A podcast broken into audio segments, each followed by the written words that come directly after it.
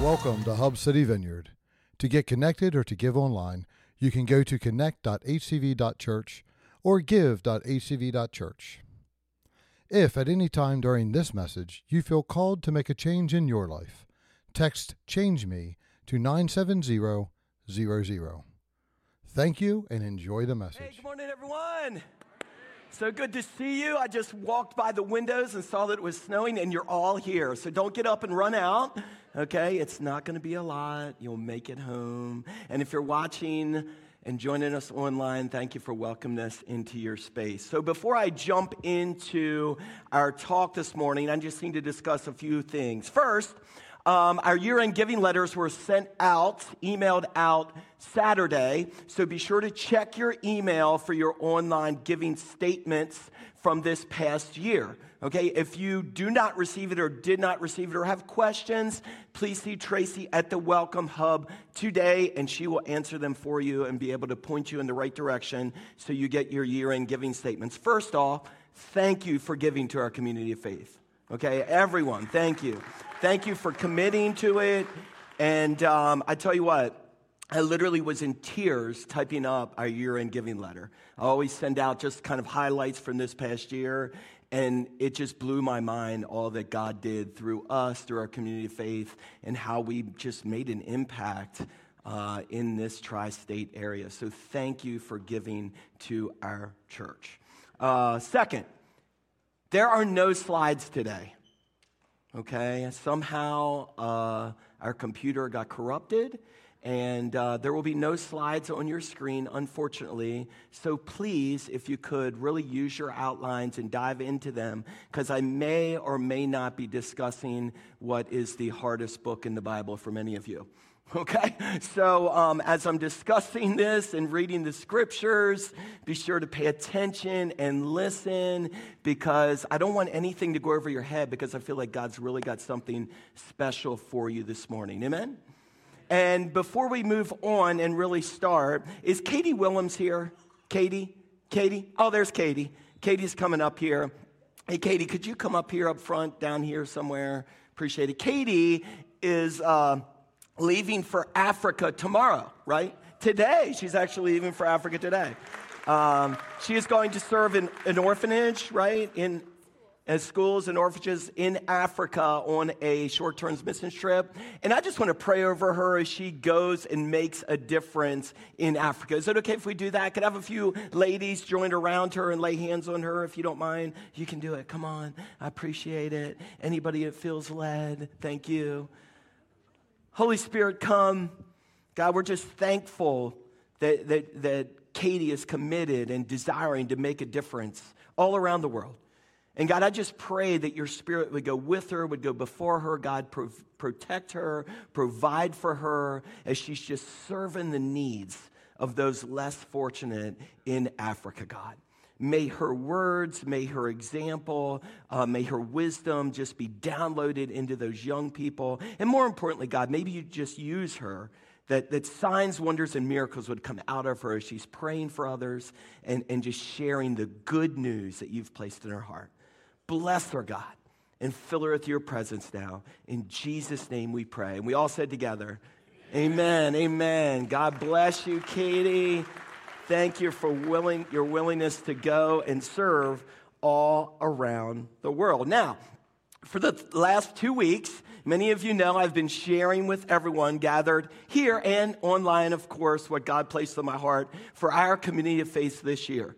I felt him challenge us to go deeper in our relationship with him. To go deeper simply means to become more intimate, to become more connected, to become more passionate about Jesus. Now, throughout the year, we're going to be looking at different areas of our lives that God wants us to focus on and change based on Jesus' life that we read about in Luke chapter two, verse fifty-two, when we read, Jesus grew in wisdom, in stature, in favor with God, and all the people. So simply stated, Jesus grew mentally. He grew emotionally, he grew physically, he grew in his relationship with God and his relationship with others. And we are going to be looking at series throughout the year that challenge us to do the same. Last week, we kicked off our twenty-one days of prayer and fasting, and I challenged all of you to get out of the crowd and, and, and to focus on one aspect of your life this month, right, for twenty-one days. And then join us, as you heard Tasha say, at our Freedom Night on February second, and experience what we believe God is going to set you free from, whether it be a struggle, a sin, a habit, whatever, on that very night. And I also asked many of you, in fact, all of us, to fast, right? To give up something, whether it be social media or food or a, or a dessert or whatever, to, to draw you closer to God, and then not only fast, but read throughout the entire Bible in one year, right? And, and I just want to ask by a show of hands, how many of you started with a fast and a reading plan this year? That's awesome. That's awesome. Now that's your deeper, right? That's you moving deeper in your relationship with Jesus. Now, another show of hands, just humor me. How many of you have been here for both of our gatherings in twenty twenty-four? Right, perfect attendance. You're getting deeper, right? Maybe your goal should be that you make every gathering all throughout the year.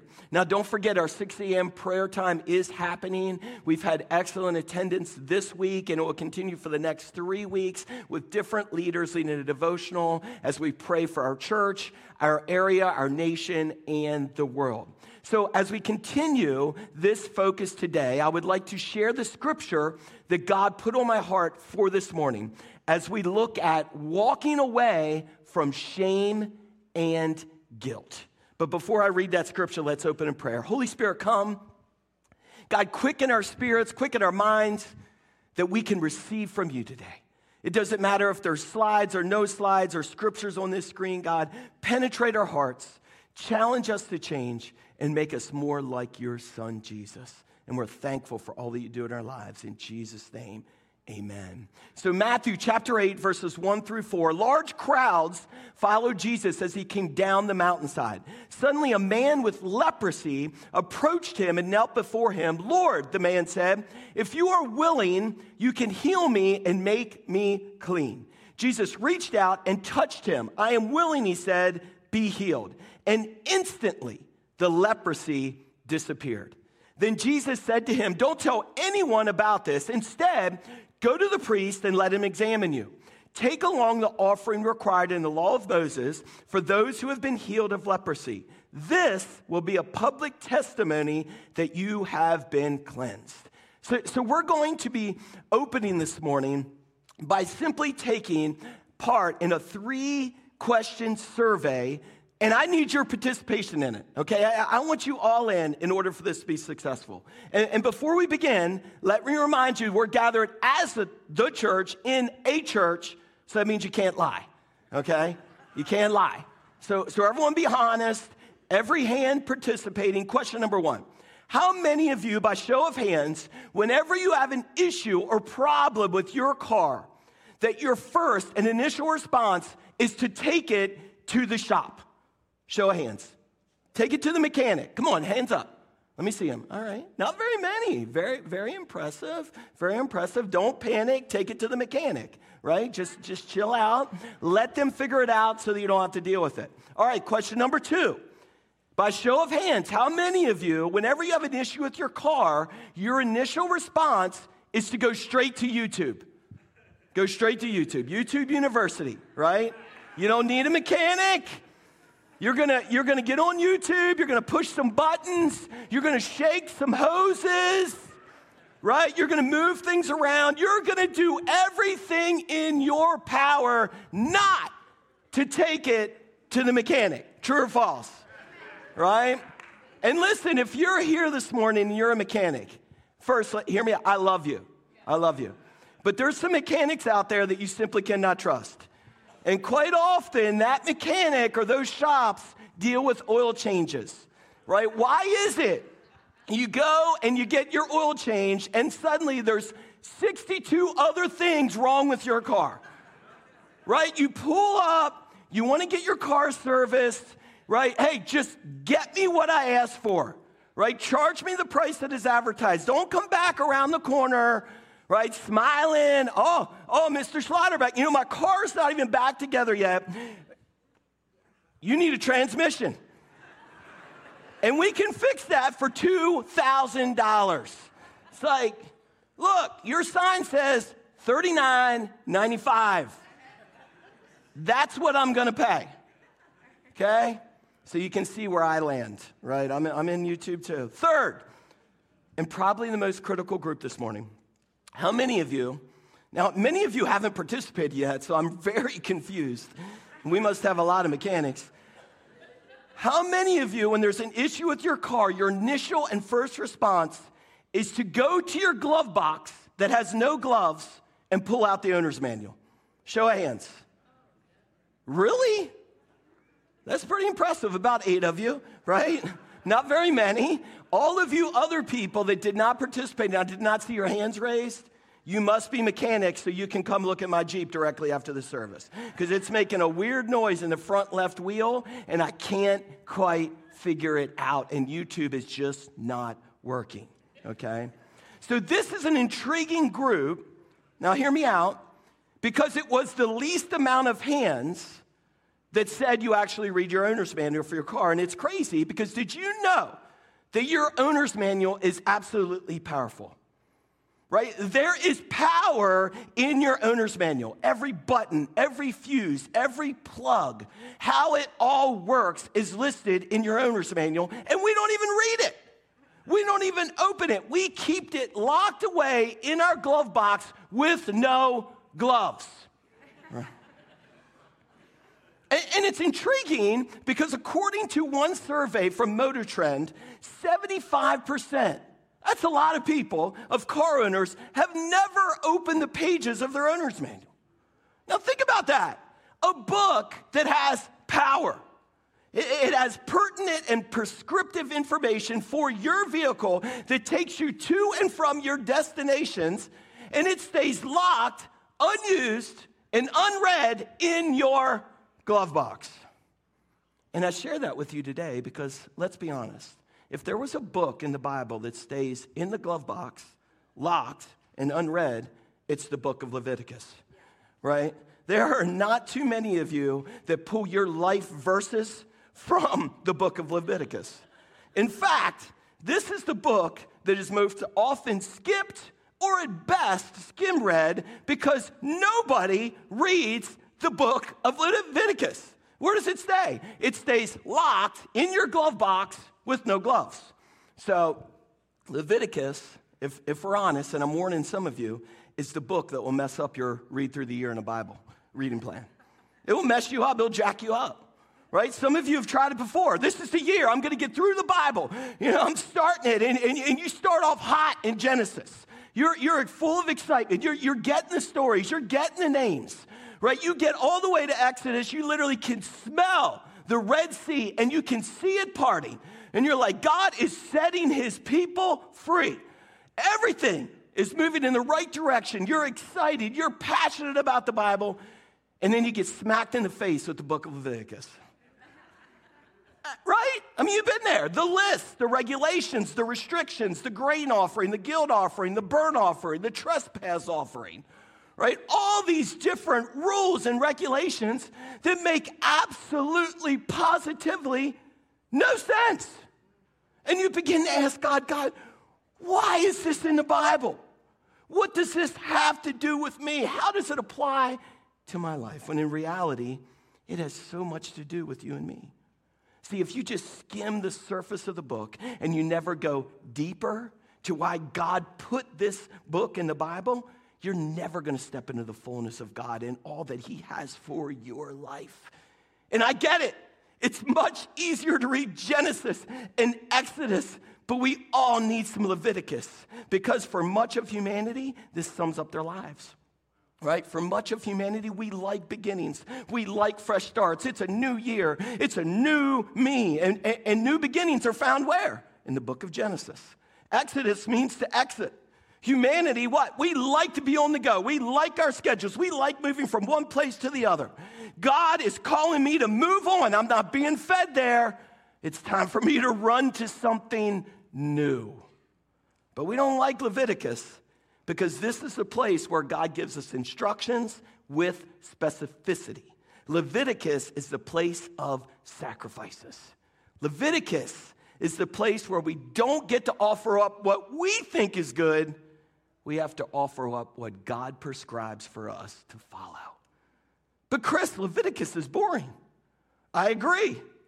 But sometimes we have to embrace the boring because the boring is best for us. Like Phoenix, is, is he just turned four this past December, and he is enamored with T V. You turn the T V on, and he's watching a show, and he is dialed in. And I mean dialed in, to the point where he's so zoned in. If I yell, hey, Phoenix, it's time to read a book. If he's dialed into that T V, he's going to look at me and go, no, that's boring. And he's back to the T V. See, quite often what we have to realize is when God takes us deeper, it's boring. Because he calls us to fast from our comfort, from our comfort foods, from our comfort shows, from our comfort music, from what makes us feel good. And sometimes we have to embrace the boring and the list and the instructions because God is more committed to your depth than your entertainment. Did everyone hear that? God is more committed to your depth in your relationship than your in- entertainment. And there is power in this book if you take the time to read it. Because, see, when you dig deeper, you realize every phrase, every sacrifice, every regulation was put there for a reason. Because God is trying to give us a picture of what our relationship with him is supposed to look like. And we can't keep Leviticus locked in the glove box that has no gloves. Did you ever think, why is it called a glove box when we never put gloves in it? Well, it's called a glove box because when cars were originally created, there was not enough insulation. In fact, for many, there was no roof, there was no windows. So when you're driving the car, you have that cold air blowing against your hands. Your hands go numb, your fingers go numb. You can't even feel the steering wheel. So you bought driving gloves. And you would drive with your gloves. And then when you were done driving and you parked your car, where did you put your driving gloves? In the glove box. Right? But now, fast forward to today, many of us think that the glove box is just a place that we keep our insurance, right? Or if you're from West Virginia, your protection. But, you know, that's not all of us. But if we really dig into Leviticus, right? Every ritual, every sacrifice in the book of Leviticus points to a soon-coming king that we just met when I read about our miracle in Matthew chapter eight. For us to truly understand what happened in that miracle that God led me to for all of you today, that miracle that, that this man was healed of leprosy, we have to start in the book of Leviticus. Are you ready? Are you ready? I don't. I feel like some of you are already bored you're, you're, or you're afraid to dive into this book. Are you ready to go into this book? All right, here we go. Our first thought this morning, God is holy. Leviticus chapter eleven, verse forty-five. For I, the Lord, am the one who brought you up from the land of Egypt, that I might be your God. Therefore, you must be holy because I am holy. See, friends, we have to realize the closer we get to the holy God, the more we become aware of our brokenness and our need for a Savior. Right? Getting close to God is like getting closer to the sun.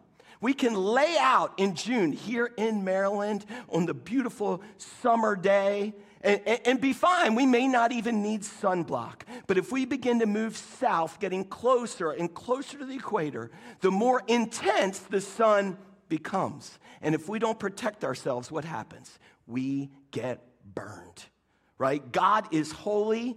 He is set apart. And we, if we're honest, we're sinful people. So Leviticus begins to show us and explain to us that God is holy. Leviticus chapter nineteen, verses one through two, the Lord also said to Moses, give the following instructions to the entire community of Israel. You must be holy because I, the Lord your God, am holy. Okay, what, what, to say God is holy, what does it mean? What, what does that mean, Chris? It means to be set apart. right? God is distinct. He is the one and only. He's kind of like a toothbrush, okay? Think about it. Your toothbrush is holy. There is no one else using your toothbrush, right? Not even your spouse. Okay, when it comes to our bathroom in our house, there is stuff, if if I'm going to be honest, that is Jessica's that I had to borrow before, right? For example, I've used her deodorant just a couple of times, right? It's strong enough for a man. I tested it. A couple of times, I ran out, so I had to test it. It worked, right? I've used her scented spray before. I've used it because I was smelling rats, and had to run out to a meeting, grabbed what I could find, and just started squirting it all over my body. Because I'm, I'm going to smell fresh, right? I'm going to smell fresh. But listen, one thing I have never used in our twenty-six years of marriage is her toothbrush. You know why? Because it's holy. Her toothbrush is her toothbrush. My toothbrush is my toothbrush. And, and hear me out, I will kiss her at any time during the day, but I'm not using her toothbrush. It's holy, and it's set apart for her use only, right? And now, do married couples agree with that statement? Thank you. If not, you're, you're, you're just weird, all right? Just being honest here this morning, come on. God says, I am holy. I am set apart, and this is the challenge we find in the book of Leviticus. How do we get close to God? And not only get close to God, how do we remain close to him once we're in that relationship, Leviticus twenty? You must be holy because I, the Lord, am holy. I have set you apart, there it is, from all the other people to be my very own. See, God calls his church to be set apart. And to be set apart means we have to what? We have to get close to God. And to get close to God requires a sacrifice, which leads us to our next thought. See, this is amazing because it's all going to come together. A mediator is needed to make a sacrifice. See, we have to realize that, that sacrifice is an event that happens in a moment. And in order to make a sacrifice, we need a mediator because we're not worthy to make a sacrifice on our own. Let's read Leviticus four, thirteen to sixteen, twenty-two to twenty-three, twenty-seven to twenty-eight. If the entire Israelite community sins by violating one of the Lord's commands, but the people don't realize it, they are still guilty. When they become aware of their sin, the people must bring a young bull as an offering for their sin and present it before the tabernacle. The elders of the community must then lay their hands on the bull's head, slaughter it before the Lord. The high priest will then take some of the bull's blood into the tabernacle. If one of the, if one of Israel's leaders sins by violating one of the commands of the Lord, his God, but doesn't realize it, he is guilty. When he becomes aware of his sin, he must bring his, as an offering a male goat with no defects. If any of the common people sin by violating one of the Lord's commands, but they don't realize it, they are still guilty. When they become aware of their sin, they must bring an offering for their sin, a female goat with no defects. Now notice, in all the instances, a high priest was needed in order to bring a sacrifice to God. Leviticus outlines for us that we needed someone ordained and called to handle the sacrifice. That is why it's called Leviticus, from the tribe of Levi. And, and you couldn't just pick to be a Levite. You had to be born into it. It, it. it had to be in your jeans. You know, Levi jeans, form-fitting, the original blue jean. And I'm just kidding. The high priest is always born into the role of making sacrifices for the people because we need a high priest to make a sacrifice to give me proximity to God, which means to bring us close to God. Fast forward to today.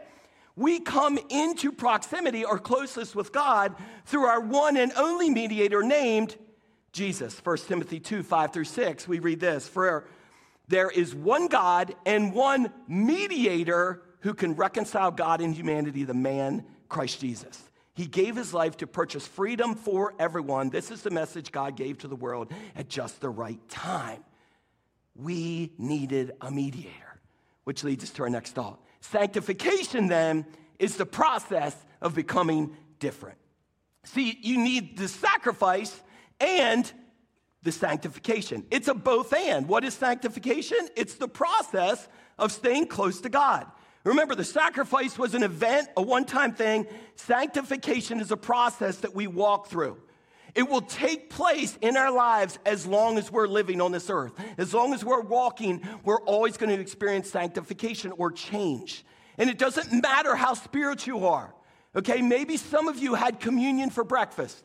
God bless you. Okay, that is awesome that you did that. Maybe you entered into the Holy of Holies as you were worshiping in this place this morning. God can still do a work in your life, right? It doesn't matter how holy you think you are. Here's the reality. There's always going to be spots. Okay, there are thoughts that come into our mind during a normal day when we look in the mirror and think, where did that come from? Because it was not pretty. Others of you cut someone off on your way to Hub City this morning. Right? And not only did you cut them off, when they blew your, their horn at you, you may have turned around and used a finger. Some of you on your way to church this morning got in a fight with your spouse. Right? The point, the point, God is not done with you. All of us are in the sanctification process, and this is why we will never arrive.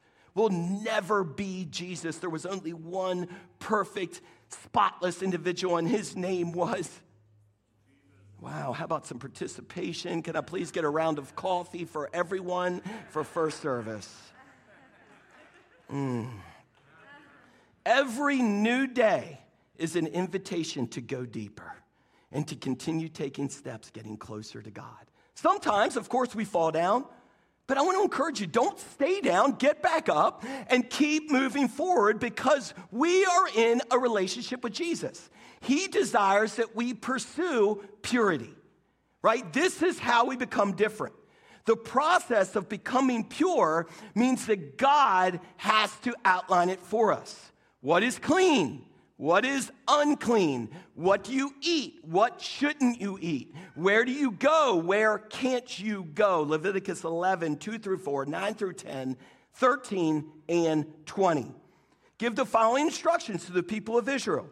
Of all the land animals, these are the ones you may use for food. You may eat any animal that has completely split hooves and choose the cud. You may not, however, eat the following animals that have split hooves or that chew the cud, but not both. The camel chews the cud, but does not have split hooves, so it is ceremonially unclean for you to eat. I've never eaten a camel. Thank God, I don't want to. Of all the marine animals, these are the ones you may use for food. You may eat anything from the water if it has both fins and scales, never taken from salt water or from streams. But you must never eat animals from the sea or from rivers that do not have both fins and scales. They are detestable to you. These are the birds that are detestable to you. You must not eat winged insects and walk, that walk along the ground. They are detestable. And then Leviticus eleven, twenty-four to twenty-five, the following creatures will make you ceremonially unclean, which means don't touch. If any of you touch their carcasses, you will be defiled until e- evening. If you pick up their carcasses, you must wash your clothes, and you will remain defiled until evening. God doesn't call us to go deeper and then look like everyone else, because if you look like everyone else, that just means you're shallow. If you're going to go deeper, it means that your life will look different than other people. Shallow people are all the same. Did you see what she was wearing, sister? Did you read what they posted? Can you believe they posted that? Did you watch that TikTok on how to live your best life? Did you read that news report? Now, I'm not saying we should not be aware of what is happening in the news or in our culture, but if we're going to go deeper with God, we need to see things from a spiritual perspective, from a kingdom of God mindset. We have to be aware that we have an adversary that tries to cause division in our families, division in the church, and division amongst people, thus the reason the political circus is about to begin this year. Division. Because when division happens, who wins? The enemy. The enemy wins. We have to realize deeper looks different. God says, I am holy, and I want my people to be holy. Therefore, your life will look different than anybody else's. So he starts hitting them with different instructions, what you can eat, what you can't eat. God cares about what you put into your body, right? What you can touch, what you can't touch, because God knows about germs and what they will dis- do to a community. Many of us are experiencing the power of germs this winter, right? It's a negative aspect. He even gives details to them about childbirth because God cares about his creation and how humanity is born and what we produce on this earth. In chapter fifteen of Leviticus, it gets a little nasty, just being honest with you, because it begins discussing the bodily fluids that come out of our bodies, because there's some negative things that can impact different people. And all these different details and regulations that, that, that calls us, right, to look up to God and say, God, why am I reading this? Why do you care about this stuff? God is teaching us this principle. You can't compartmentalize God. God refuses to be regulated to a Sunday morning gathering. He wants every single part of us.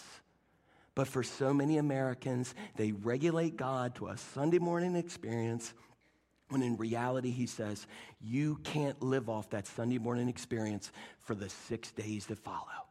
You need me every single day. That is consumerism. Don't be a consumer. I want all of your life. I want every aspect and every detail. And what's intriguing about our scripture this morning is that to understand what the healing of the leper really meant is to understand what leprosy is, and this is discovered in the book of what? Leviticus. In fact, we find two chapters dedicated to skin. Two chapters where God speaks to Moses and Aaron about what to do when someone has a defilement in their skin. Leviticus thirteen, one through three. The Lord said to Moses and Aaron, if anyone has a swelling or a rash or discolored skin that might develop into a serious skin disease, that person must be brought to Aaron the priest or one of his sons. The priest will examine the affected area of the skin. If the hair in the affected area is turned white, ooh, and the problem appears to be more than skin deep, it is a serious skin disease, and the priest who examines it must pronounce the person ceremonially unclean, more than skin deep. Now, now I know this has nothing to do with you, but I know that Rudy and I are thankful that we're no longer living under the old covenant. See, during this time period, there was no medical community. Therefore, the high priest had the responsibility of checking any pimple, blemish, spot, or rash that was protruding with pus, okay? Listen, I thought my job was tough, but if I was responsible for making all these sacrifices, killing all these animals, and then I'm responsible for checking your rashes, no thank you, I'm out of here. Thank you, Jesus, for making another way. That's all I gotta say. Because the last thing I wanna do is examine your skin. In fact, I really don't want to examine anything on your body. And the next time you get injured, side note, okay, but a little truth to it. The next time you get injured or you're struggling physically with an injury, simply communicate with words your need of prayer, okay? I don't need to see a picture of your infected rash, of uh, uh, of the hole that is that is bleeding profusely from your forearm and, and showing me this white pus-infected blemish. Listen. If you speak it, I will trust your words, okay? I don't need to see an image, and I will pray for you by your words being communicated to me, amen? I don't need to see it. The point, we need others to assist us in our relationship with God, which leads us to our next thought. See, humanity, you and I, we're not qualified to examine ourselves. Leviticus thirteen, three through four, the priest will examine the affected area of the skin. If the hair in the affected area is turned white and the problem appears to be more than skin deep, it's serious. And the priest who examines must pronounce that person unclean. The priest will quarantine that person for seven days. See, the principle we discover in the book of Leviticus is that we often skip over it And we avoid it because none of us are qualified to do a thorough examination of ourselves. Because if we examine ourselves, you know what? We're always going to give ourselves a pass. Oh, we're good. All of us are going to say, it's not that big of a deal. I don't need advice. I don't need to see a doctor. I don't need to change. Listen, I know myself. Okay, we don't have the wisdom, we don't have the intellect to know what is a big deal and what is not a big deal on our own. We have to humble ourselves and go and see the priest, okay? Communicate with God to examine whether this is a major issue or not. And that's why I always encourage you to go to God in prayer. And this is why so many people don't like the church or they run from community. Anytime someone calls out a spot, a wrinkle, or a blemish, discusses an issue, even when it's done in love, people act all church hurt when in reality, they don't want anyone dealing with their spots because we like our spots. And the beauty of this text is that it's telling us that we're not qualified to examine ourselves because we're always going to blow it off because we like to compare ourselves to others as a means of lessening our own sin and our struggles, right? I cheated on my taxes last year, but at least I didn't rob a bank. I'm not an addict. You know, I, I just need to smoke a joint at night to take the edge off. It just brings me down. Right? We always are going to give ourselves a pass. There's always a reason that we do the things we do. And have you ever noticed that whenever we have a health issue, right, whenever something's going on, the first thing we do for many of you is you go to WebMD, and then you get all freaked out because it says could lead to cancer. So immediately you call your doctor and you schedule an appointment. Now, here's the crazy thing about going to the doctor. When you roll into the doctor's office, you'll straight up strip down bare naked and be like, hey, check this out. I got an issue. Can you please look at this and tell me what's going on?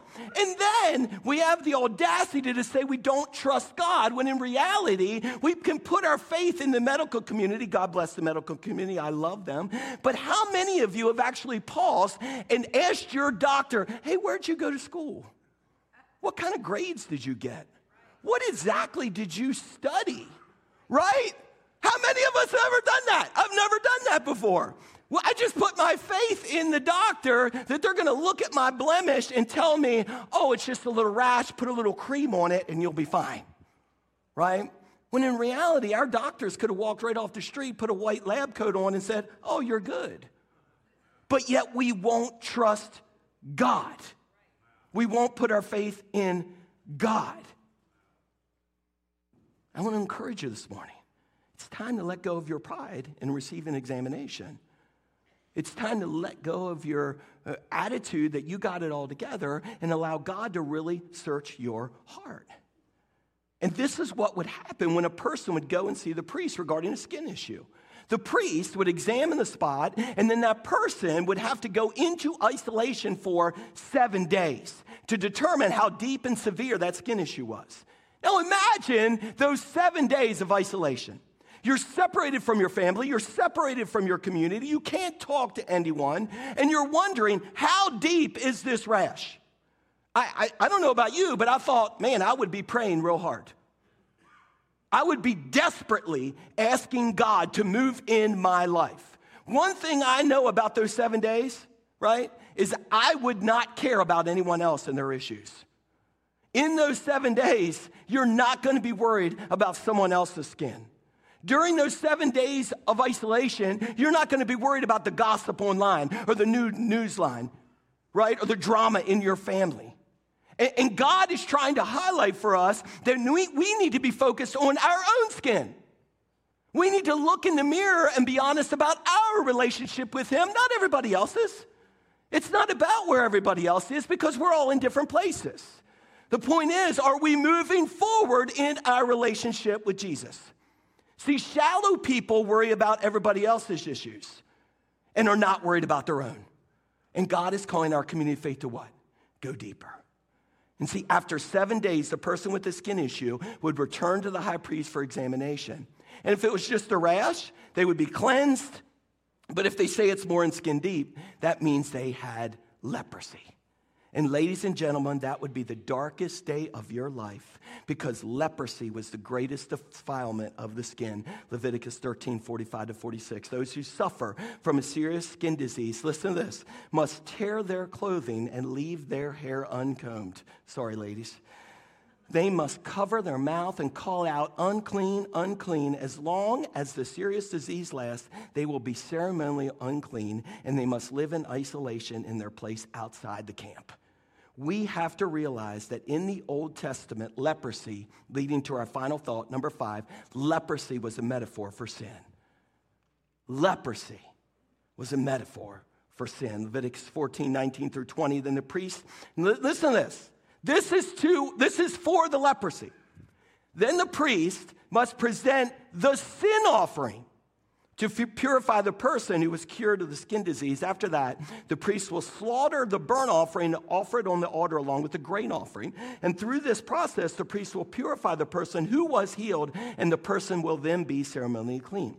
The point is, leprosy was a metaphor for sin because of the way it works. Now think about it. Let me share with you about leprosy a little bit. Leprosy is something that starts absolutely insignificant, but then all of a sudden, it works deceptively into your body, and then it spreads before it devastates you completely. And that's the way sin works in our lives, right? It always starts out, oh, oh it's not a big deal. It's never a big deal when we sin. And we have to realize, friends, the enemy is not stupid. He is always going to make it seem like it's not a big deal. Why? First Peter five eight, stay alert. Watch out for your great enemy, the devil. He prowls around like a roaring lion looking for someone to what? Devour. It's not a big deal, right? It could start out as a thought that lingers too long. Where did that come from?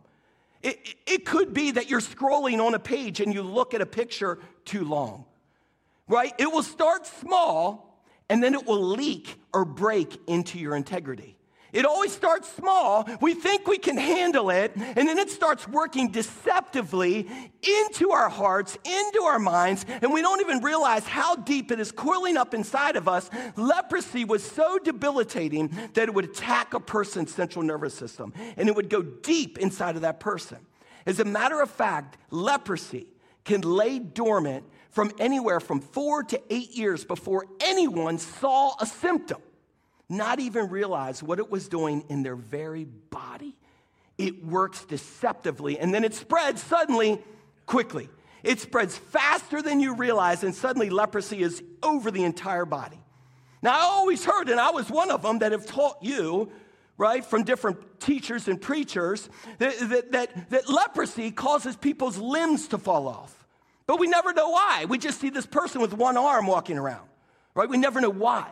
It was because what did leprosy attack? The central nervous system. And people infected with this disease literally could not feel their limbs. Once it started to spread, a person literally could have their hand in a fire and have their hand melted off, and they wouldn't even feel it because they lost all sensitivity in that hand. And that is how we know it's gotten deep. That is how we know when sin is deep in our lives. You know when? When we don't feel convicted anymore. When we are not convicted of sin anymore, that means it's suddenly gone down deep inside of your heart. At one point, you used to weep. At one point, you used to be up front on your knees asking for forgiveness. And now suddenly there's a sin inside of you that doesn't even cause you to change. There's no more conviction. But the more we remain in our sin, right, what happens? The less sensitivity we have towards it. And then suddenly we find ourselves devastated by the results. Destroyed marriages, right, sicknesses, disease, bad choices, bankruptcy, you name it. Leprosy was to be alive but dead. And at the same time, this is the picture that God has given us of what sin does to our lives. It starts out insignificant, no big deal. It works deceptively inside of us so that we ignore it. It spreads quickly, and it devastates completely. Isaiah fifty-nine two says, but your iniquities have separated you from your God. Your sins have hidden his face from you so that he will not hear. And this doesn't doesn't even include the social ramifications a person would experience. Think about it. They're completely isolated from the community. They're completely isolated from their families. And then they hang out with other lepers. Anytime a leper got close to another person that was clean, they would have to cover their mouth, they have to put on their mask, rip their clothes, and shout out, unclean, unclean. Imagine, now hear me out, imagine the shame of shouting out your issues everywhere you walked. Everywhere you went, if someone got close to you, you would have to shout out what you're struggling with. Imagine that. I mean, the enemy has already been beating you up over this secret sin of your life. Could you imagine having to walk down the street, walk in the H C V and shout, right? I'm addicted to porn. I cheated on my wife. Imagine that. And we can't laugh because it's not funny. It's serious. This was the picture of what leprosy and sin do to our lives. And think about it. Our skin, our mind, and our body, they're all connected. There's a reason you get a pimple when you're stressed out. Why? They're all connected. Our skin is connected to our emotions and it's connected to our mind and how we feel. And God is the greatest psychologist and dermatologist because he goes deeper than the skin and deals with our what? Our hearts. And the shame we deal with started out in the book of Genesis. It's going to blow your mind. We're putting this all together. We're literally going from Genesis all the way to the New Testament in one sermon. Think about the ramifications of sin when Adam and Eve first disobeyed. What happened? The first time humanity did not feel comfortable in their own skin, what did they do? They hid. And they did what? Covered themselves with fig leaves. At that moment, their eyes were open, and suddenly they felt shame at their nakedness, so they sewed fig leaves together to cover themselves. Right? Fast forward to today, they cover themselves with social media posts and images that I'm living the best life ever. We cover ourselves with designer clothes because we're not comfortable in the value of our own name and our own identities.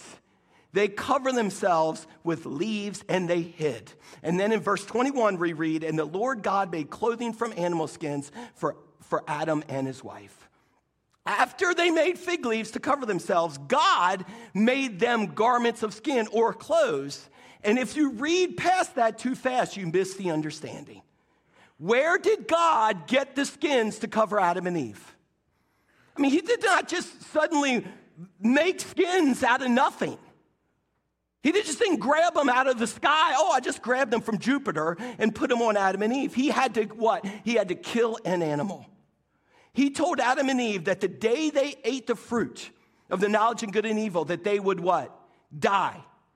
And he meant what he said because he's that connected to his word. He meant it. Someone had to pay the price. There had to be a sacrifice for the proximity, but because God loved Adam and Eve enough, he didn't want them to die. The first murder in Genesis was not Cain killing Abel. It was God who killed an animal. And we read past it so quick that we don't even catch it. Adam and Eve had to watch that animal die, then watch God cover them with its skin because it was a picture of what he was going to do when Jesus died on that cross. And it's all coming together. Jesus died naked and ashamed to cover you and me. And that is why we can lift our heads to God and praise him for what Jesus did on the cross for us. Every lamb, every bull, every turtle dove that was sacrificed in the book of Leviticus was just a picture of the foreshadowing of the Lamb of God that was coming to take away the sins of the world. And if you feel like you can't bring your issues to Jesus, then you haven't fully realized that Jesus died for those issues. He doesn't want us to deal with it on the surface. He wants you to go deeper and to deal with the shame and guilt that's in our lives. And it's interesting, whenever you read about leprosy in the scriptures, you never read about someone that was healed from it. You read they were cleansed, which means when we feel dirty, when, when we're struggling in our sin, Jesus makes us feel what? Clean. And in the Old Testament, it's going to blow your mind. You ready? In the Old Testament, you'll never see anybody get to do what was prescribed in the book of Leviticus regarding leprosy, right? Only Naaman and Miriam were healed of leprosy, but they didn't follow the prescriptions because it came before.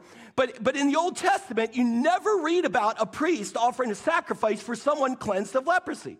So you got all the Old Testament after Leviticus, right? And then you got the four hundred years of silence.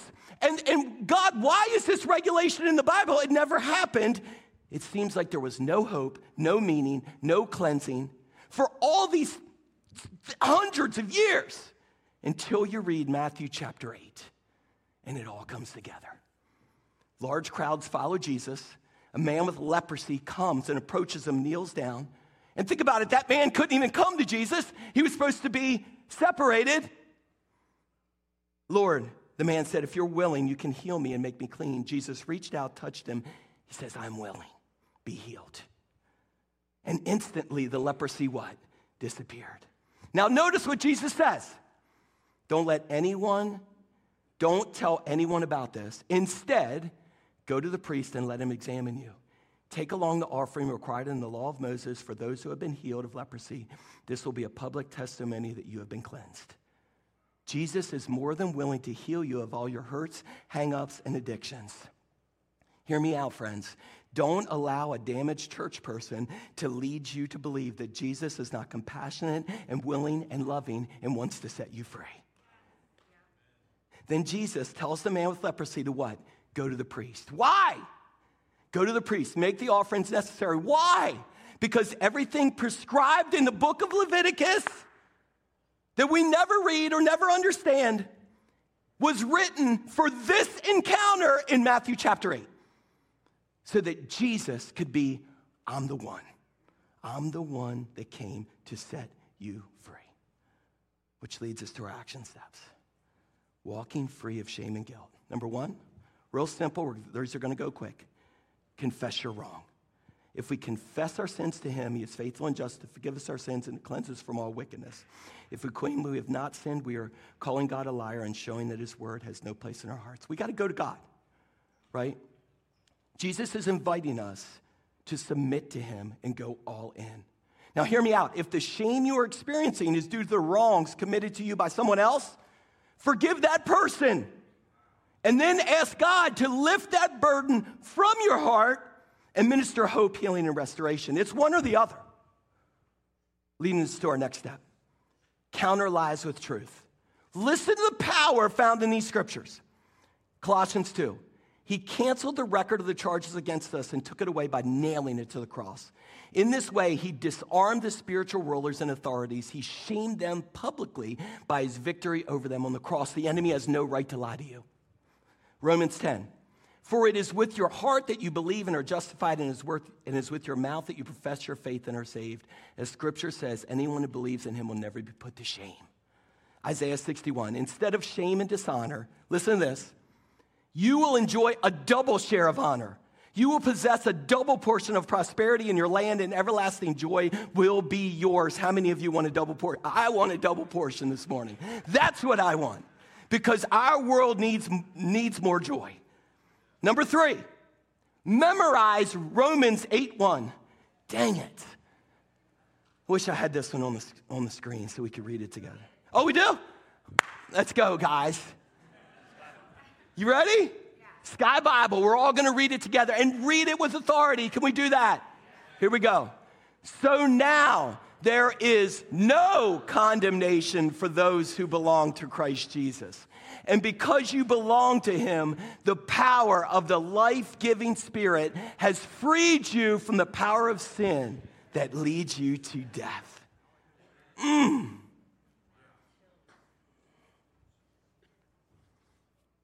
See, quite often what happens, though, is we feel shame because we worry about what other people think about us.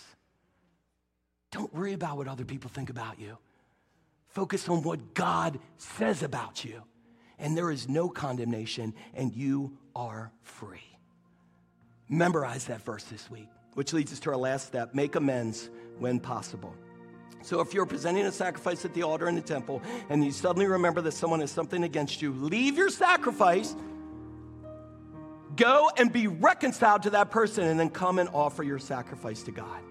And this is challenging, I get it, but it opens the door for God to change the lives of others through you seeking forgiveness from them.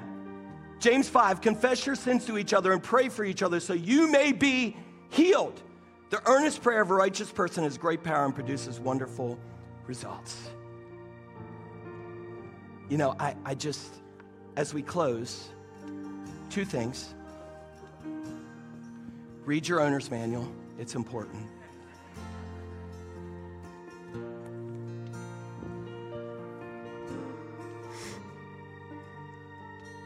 I just sensed that there would be people here this morning that struggle with shame and guilt.